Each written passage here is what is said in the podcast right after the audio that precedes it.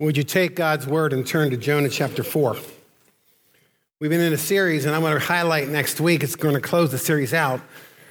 Piercing words coming in, and if you never heard piercing word, they take nothing but scripture and they act it out in stage. So we will see the entire book of Jonah acted out here next week as we wrap our material up. Yeah, it's exciting. I encourage you to be here. Now, last week I gave you some homework. What makes you angry? And then weigh that against verse 4 of chapter 4, where God asks the question Is it really okay to be angry about this? Now, evidently, I've been told that the first thing on some people's list was the pastor gave us homework. Sorry about that. But I'd be curious what your list would include. I mean, I can imagine there's on almost probably a lot of lists traffic and driving. Amen? I mean, I was sitting at a green light this past week. It turned green in the car, just one in front of me. Person head down. You could tell they were texting away. They weren't moving. So I just gave a little gentle tap on my horn, and what happened? Absolutely nothing. and they looked up right when the light was going yellow, and when it turned red, they floored themselves through the light. And I sat there and said, I can't get upset. Then I had to put on my list, can't get upset. Now, for others on your list, it probably includes some people. There's probably some people that really kind of ticked you off this past week, and especially their behaviors. I mean, how many times do we sit there and say, you know, they didn't do what we thought they ought to do, and even when they did it, they didn't do it the way that we wanted them to do it. Every parent knows that feeling. But we do that to each other, don't we? But what we're doing this morning is putting anger under the light of God's word and asking the question, how did it hold up? Three questions in John in Jonah chapter 4. Verse 4, verse 9, verse 11. First two are similar in nature. The third really goes to the heart of the matter. So look at these questions as we read the text this morning. And I'm going to start at verse 1 and read down through verse 11. But it displeased Jonah exceedingly, and he was angry. And he prayed to the Lord and said, O Lord, is this not what I said when I was yet in my country? That is why I made haste to flee to Tarshish, for I knew that you are gracious God, merciful, slow to anger, abounding in steadfast love, and relenting from disaster. And every person that was baptized this morning was thankful to God for that. Therefore, now, O Lord, please take my life, for it's better for me to die than to live. And the Lord said, Do you do well to be angry? Jonah went out of the city, sat to the east of the city and made a booth for himself. He sat under it in the shade till he should till he should see what would become of the city. So he was still hoping that God might change his mind. Now, the Lord God appointed a plant and made it come up over Jonah that it might be a shade over his head to save him from his discomfort. So Jonah was exceedingly glad because of the plant. But when the dawn came up the next day, God appointed a worm that attacked the plant so that it withered. When the sun rose, God appointed a scorching east wind, and the sun beat down the head of Jonah so that he was faint. And he asked that he might die and said, It is better for me to die than to live. But God said to Jonah, Do you do well to be angry about the plant? That's the second question. And he said, Yes, I do.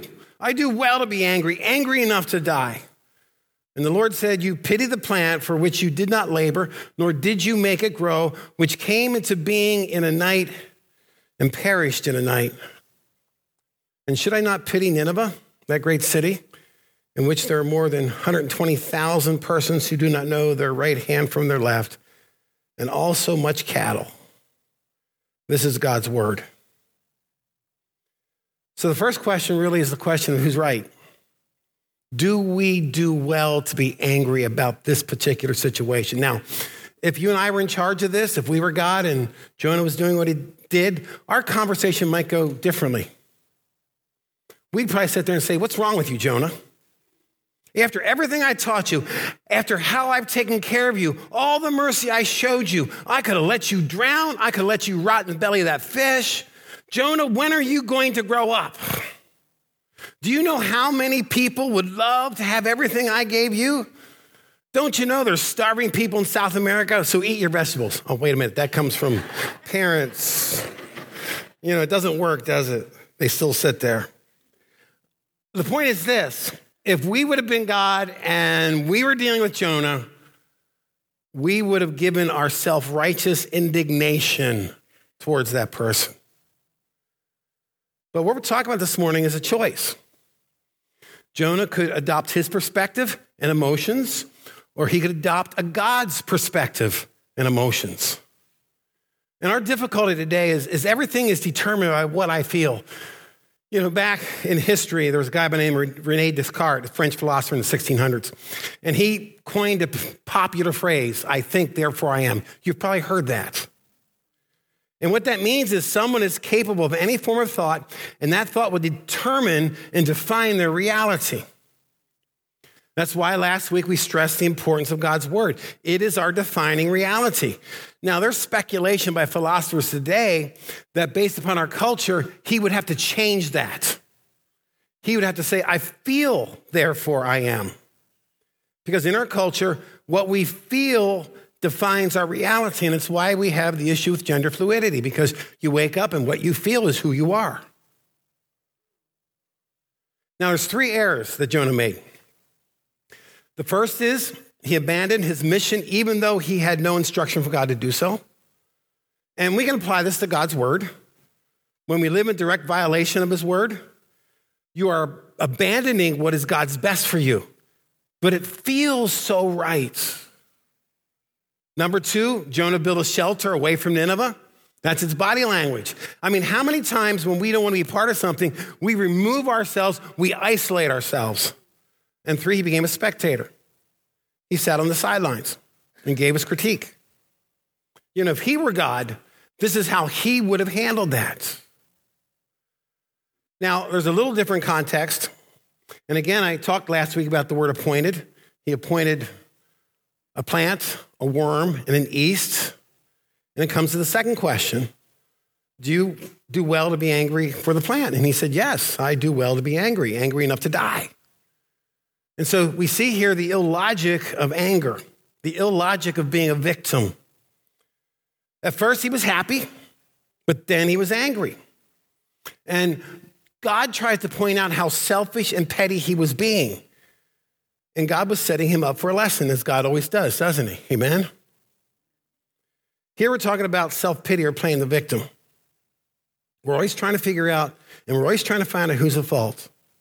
We attempt to shift responsibility away from us. And here Jonah tells God, I did what you wanted, but you did not do what I wanted. I mean, see that kind of relationship, that deal he wanted to do? And what we need to deal with is root causes, just not symptoms. You know, symptoms are the externals. It's like the doctor only treating the pain and not the break. And isn't that what we do? We try to numb ourselves. It can be with drugs, work, pleasure, sex, power. It doesn't matter. Now, one night at our Discovery Recovery meeting, there's an individual that gave one of the best presentations I ever heard on being a victim. So I'm going to ask her to come up. Um, can I grab one of these mics right here? And I just got two questions. Her name's Susan Mitchell, by the way. Um, oh, it's on now, okay? And, you know, we were there at the beginning with Susan's journey because she kind of ended up the way, but she left because she didn't like the rules. But we didn't leave her, and she didn't leave us. And God has done some incredible things in her life. So, you talked about playing the victim. Yeah. Okay? Yeah. Tell us what that looked like you doing this whole victim thing and blaming everybody else? Sure. Um, in my life. In your life. Okay. Um, so uh, I think it started from a very young age for me, and I'll try to keep it short. Yes. Um, but basically, um, I was adopted. And um, being adopted, for some reason, impacted me greater, I think, than it impacts the average person who is adopted. And um, it, it festered in my soul. Um, and in, so instead of being grateful uh, for the wonderful family that God put me in, I chose instead to focus on the fact that when I would mention to people I'm adopted, they gave me uh, pity and attention, and it allowed me to manipulate and control people. Um, and so that fed this idea of being a victim gives me power. Um, and also allows me to not take responsibility for the mistakes that I make in life. So it, it led to a lot of things and a lot of self pity. Um, like you said in Jonah, he's just he has self pity. So I I was always pitying myself, and I think it's John Piper that says self pity is a feeder sin. So if you have self pity, you're looking to soothe yourself and comfort yourself. And in my case, it was drugs um, and, and other addictions. And everyone has their own way of soothing their, their soul when they're self pitying themselves. So. Yeah. I'm fascinated. You talk about manip- manipulation control. You use yeah. that. Yes. And you were good at it. I was, yes. so, how'd you move past that? I mean, it's one thing to be in it mm-hmm. and stuck in it. How did you move past it? Sure, yeah. Um, it took time. Um, getting clean was obviously the first step. Um, and I, I, think it was who God put in my life. Um, obviously, I was at the way, and because of the way, I met my mentor, Bridget. Um, who's fantastic, but uh, she slowly started to change my thinking. So when you're stuck in the self pity and the victim mode, your thinking is wrong. It's just wrong. Um, and so basically i had to redirect and retrain my brain to think differently. So she would you know i would go to her and be like this happened. Where and she would be like okay i hear you. That's that's a bummer but how about why don't you look at what god is doing for you and what god has done in this instance? So she just redirected my brain. And i think of hebrews 3.13 uh, where it says, you know, you should um, encourage each other daily mm-hmm. or every day that is today, um, so that you are not deceived by sin. And that's that's what we need to do, and that's what Bridget did for me. Is she changed my thinking? And boy, I want to know what happened to Jonah. Like, did he change his thinking, Pastor Greg? Uh, we'll find out. okay. thank you. Okay, thank you. Give a round of applause.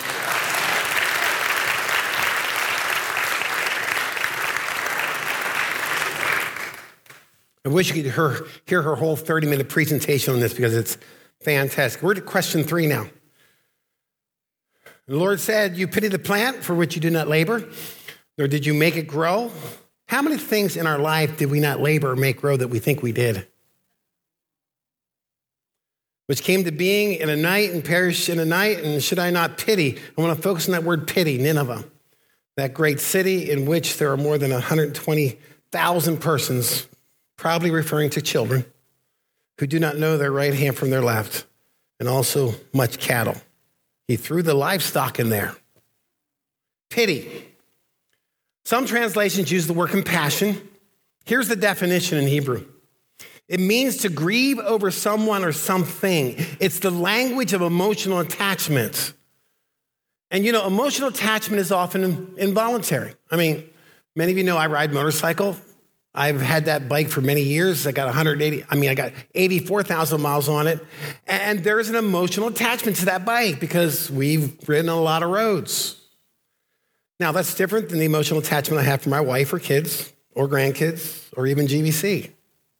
But here's what God says to Jonah listen, you have this emotional attachment to this plant. I have an emotional attachment to people and I'm weeping over people. Why aren't you? So let me pull it together and just come up with these three thoughts in closing.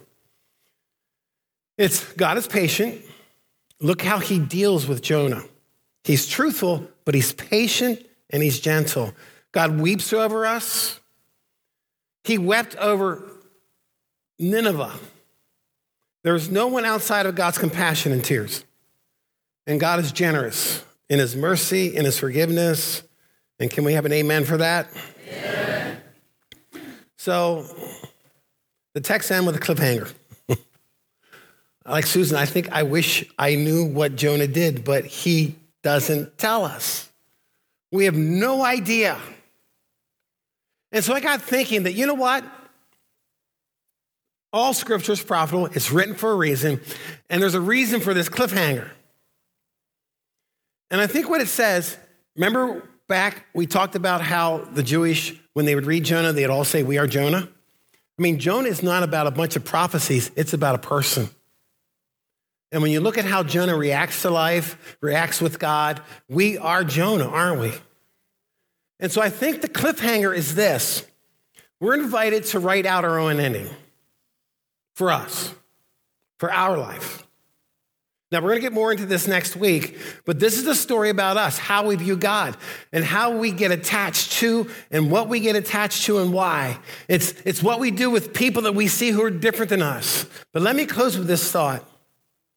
As I was reflecting this week about those getting baptized, it's really a chance for all of us to affirm our decision to follow Christ. It's really a moment for all of us to think about what's ahead. And for all of us, there's going to be days like Jonah that we're going to isolate, we're going to be tired, we're going to play the victim, we're going to get angry with God. There's going to be days that we really don't want to move ahead anymore. But I don't know about you. When I reflect everything that's been going on for the last 18 months, both personally and publicly, I am so tired of all the division, lies, politics of our culture and I long for a safe place. I long for a place that's full of truth, love, and unity. I long for a place that has no politics, just people walking with people towards Jesus. For me, that safe place on this earth is the church. And my wife and I have chosen to make this the safe place for us. Now, the assumption I make is that if I'm tired of all this stuff around us, so are other people. So let me encourage you as we write the end of this book, let GBC be that place for the sake of his kingdom and for all the Ninevehs in our life out there that we don't necessarily want to be with and yet so desperately need the grace and mercy and truth of who God is, and he will bring revival. Amen? I'm going to close with a word of prayer. Um, again, encourage you to greet the people down there. We'll ask you to move, Sean, because you weren't baptized. and uh, just let them know that you're praying for them, support them. But isn't it a great morning? Because we, we saw stories this morning that preached. Amen? So let's pray together. Father God, we thank you for this, mo- this morning. We thank you for those who publicly declared that they want to follow you. And that, that is going to be an exciting adventure. And some of it's going to be tough. Sometimes they may feel like they're going to quit, but I just pray for courage and compassion and for perseverance that you help them keep walking because this world needs the light of what you have. I mean, we know that. Um, so I pray, Lord, that we become who we are to become in you and become that glorious light because you appointed us to be light and salt in this world. Thank you, Lord, for today. Thank you for the way you bless us. I pray for those that got baptized that you will continue to cover them with protection this week and the weeks to come. And we pray these things in the name of Jesus Christ. And everyone said, Amen. You're dismissed.